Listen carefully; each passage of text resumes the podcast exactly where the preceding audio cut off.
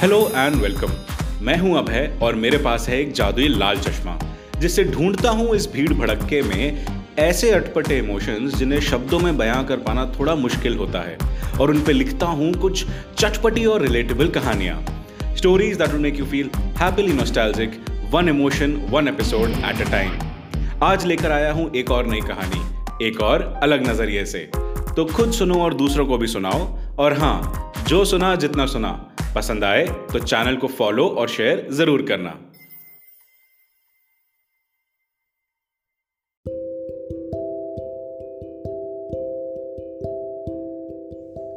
मेरे हिसाब से ये जंगें या लड़ाइयाँ तीन कैटेगरीज में बांटी जा सकती हैं।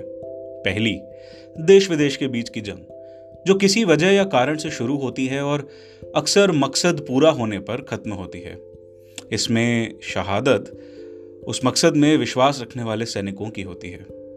दूसरी, होती है हमारी, यानी आपके और मेरे जैसे आम लोगों की लड़ाइयाँ इस बड़े समाज से। इसमें घायल होते हैं हमारे सपने। पर यह तीसरी वाली सबसे टेढ़ी लगती है मुझे, क्योंकि ये उन जंगों में से है जिनका कोई भारी भरकम सर पैर नहीं होता। किसी मिर्गी के दौरे की तरह ये कभी भी कहीं भी आ जाती हैं और बस सब कुछ हिलाकर रख देती हैं। कभी कारण? अरे यार, आज तुम्हारी माँ ने मुझ पर फिर से झूठा चोरी का इल्ज़ाम लगा दिया। होता है तो कभी? अरे तुम नहीं समझोगे कि मुझे तुम्हारे रिश्तेदार की शादी में नहीं जाना है। तो कभी दाल सब्ज़ी में नमक मिर्ची कम ज़्यादा होने पर ही पूरे घर में सत्यानाश हो जाता है। घरेलू हिंसा में झुलस चुका व्यक्ति ज़िंदा रहकर भी अक्सर प्यार और भरोसे जैसे खूबसूरत इमोशंस से दूर भागने लगता है। कब तक, आप पूछें? हम्म शायद तब तक, जब वे दोनों उसके अस्तित्व से पूरी तरह कट ना जाएँ, तब तक। आज की कहानी, घर की लक्ष्मी। घर वालों की उन्हीं अनकही एक्सपेक्टेशंस की है, और उन्हें पूरा करने की एक बेटे की कोशिश की।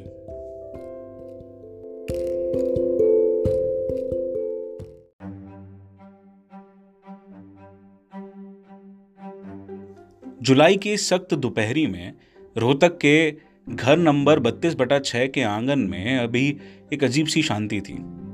इतनी शांति कि सरला की तेज़ी से ज़मीन रगड़ती हुई चप्पलें और गुस्से से तर्रार साँसें दोनों ही आँगन के चार खंभों के बीच गूंज रही थी। आँगन में लगी कबूतरों से बचाने वाली जाली की छत से धूप नितर के सरला के चेहरे पर पड़ रही थी तो बीच बीच में उसके लाल चेहरे को हल्का सा सुनहरा कर देती। अरे अरे अरुण की माँ, ये भर दोपहरी में कहाँ आँगन नाप रही हो? अरे, लू लग गई या गुर्दे ज़्यादा घिस गए तो फिर मेरी पेंशन से पैसे कटवाओगी क्या? अजी, चुप। जब देखो आपको मज़ाक ही सूझा रहता है। इस घर में कोई मुझे सीरियसली लेता ही नहीं है। इतने महीनों से बात चल रही है, बस हमेशा हवा में ही गोल हो जाती है। लेकिन आज आज सब हिसाब किताब करके छोड़ूँगी मैं। इतना कहते ही सुषमा हाथ में सब्ज़ी का थैला लिए आँगन की चौखट से चलती हुई घर के अंदर आई। समझदार थी। दूर से ही सांस का गुस्सा भाप ली थी और आबैल मुझे मार का उसे कोई इतना शौक नहीं था तो बस गर्दन झुकाकर पल्लू समेटकर फिर फुर्ती से अपने कमरे की तरफ़ मुड़ ली। उसे देखते ही आँगन के बीच में खड़ी सरला तेज़ी से उसका रास्ता काटने भागी। क्यों, करम जली? मटक कर कहाँ चल दी? शर्म नहीं आती है तुझे? हमारे मुँह पे कालिक पोत रखी है, तेरे घूंघट नीचे करने से क्या वो मिट जाएगी? राम राम राम। अरे अरुण की माँ, क्यों आग उगल रही हो? अरे बहू से कोई ऐसे बात करता है क्या? आप तो चुप ही रहिए जी। रोज की इज़्ज़त तो मेरी उछलती है ना।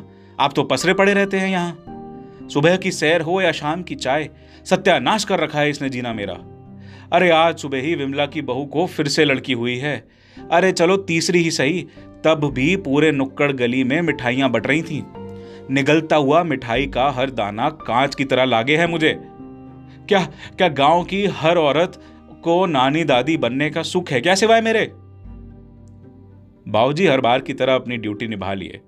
हाथी के दांत दिखाने के बाद शेरनी की दहार और फटकार पड़ते ही हिरन बनकर सुकड़कर बैठ गए।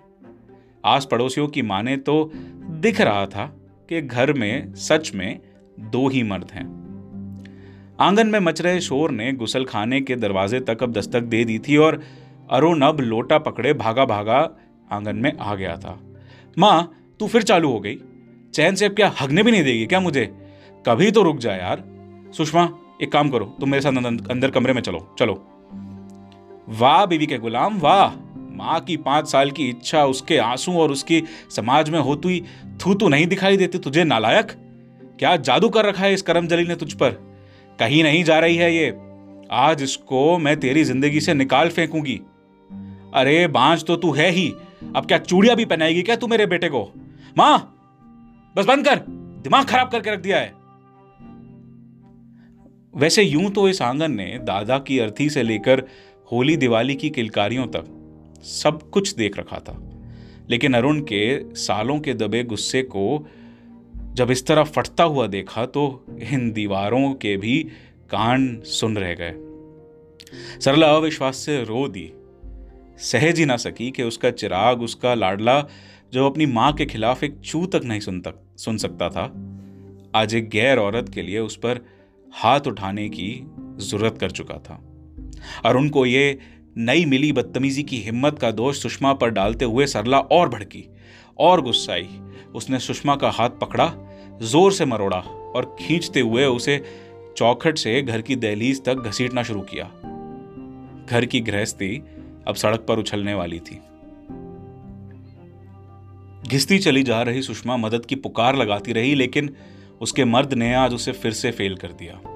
अपनी माँ पर हाथ उठाने की गुस्ताखी के शौक से थर्राया हुआ अरुण घर की दहलीज पर सुन सा हुआ एक किसी बुद्ध की तरह सब कुछ देखने लगा।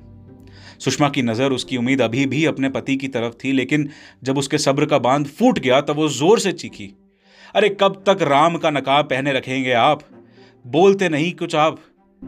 बता क्यों नहीं देते कि सच क्या है?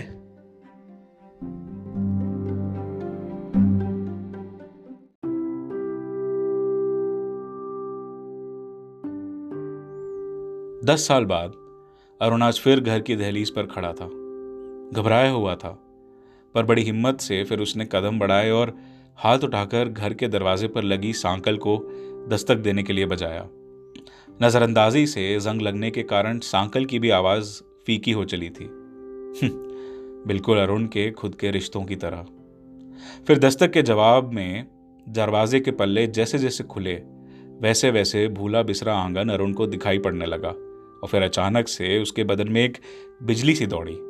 उसकी नज़रों में, जैसे मानो ये पूरा आँगन ठहर सा गया। उसके चेहरे का रंग उड़ चला था। माथे की सिलवटें अब अपना धैर्य खोदी थीं और तर तर पसीना हो रही थी। जैसे मांगनो आँगन से आती हवा का हर झोंका, अरुण के मुँह पर दस साल पुराना सुषमा का वो सवाल मार रहा हो। सच? सच नहीं भाई। वो तो राज था। एक ऐसा राज जिसे अरुण अपनी मौत तक साथ ले जाने वाला था।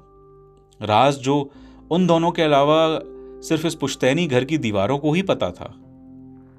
अरुण का ख्याल तब टूटा जब उसने अपनी माँ को देखा और दोपहर की नींद से आँख मीचती हुई, उवासी लेती हुई सरला दहलीज पर उसको, यानी अरुण को सामने खड़ा देख एकदम आश्चर्यचकित रह गई।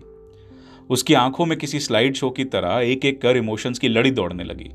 नफरत, गुस्सा, प्यार और फाइनली ममता। जब सारे भाव खत्म हो गए तो वो दहलीज लांघकर अपने चिराग से ज़ोर से जा गले लग पड़ी। अरुण के कंधे पर रो रो कर दस साल का मलाल निकालती हुई सरला ने आंसुओं और सुकड़ती नाक के बीच जब थोड़ी सांस लेने के लिए गर्दन ऊपर करी तो उसने अरुण के पीछे खड़ी सुषमा को देखा। और सुषमा को ही नहीं, सुषमा की गोद में एक खिलखिलाते बच्चे को देखा। क्षण भर में आई इतनी खुशी इतनी खुशी के एक सैलाब को सरला समेट ही ना पाई। उसने खुशी के आँसू पहुँचते हुए उत्तेजना भरी स्माइल से अरुण की तरफ़ देखा और आँखों ही आँखों में उससे सवाल पूछा। अरुण ने भी आँसू पहुँचते हुए कहा हाँ माँ हाँ ये लक्ष्मी है, अपने घर की लक्ष्मी, तेरी पोती। आजा चल, अब क्या बाहर ही खड़ा रखेगी क्या? तेरे सभी सवालों के जवाब देता हूँ ना। लेकिन उन सब की शुरुआत तुझे और बाबा को सच बताने से करूँगा।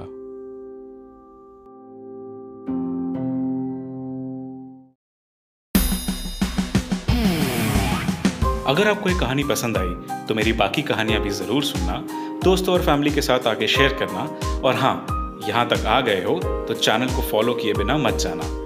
कहानी पर कोई फीडबैक हो तो मुझे मैसेज करना मेरे Instagram handle Maheshwari underscore Abhay 91 पर, जिसका लिंक और नाम दोनों ही मैंने डिस्क्रिप्शन में भी दे रखा है। मैं हूँ अभय, और अब आपसे मिलूँगा लाल चश्मा हिंदी स्टोरीज के अगले एपिसोड में। तब तक के लिए take care and enjoy your life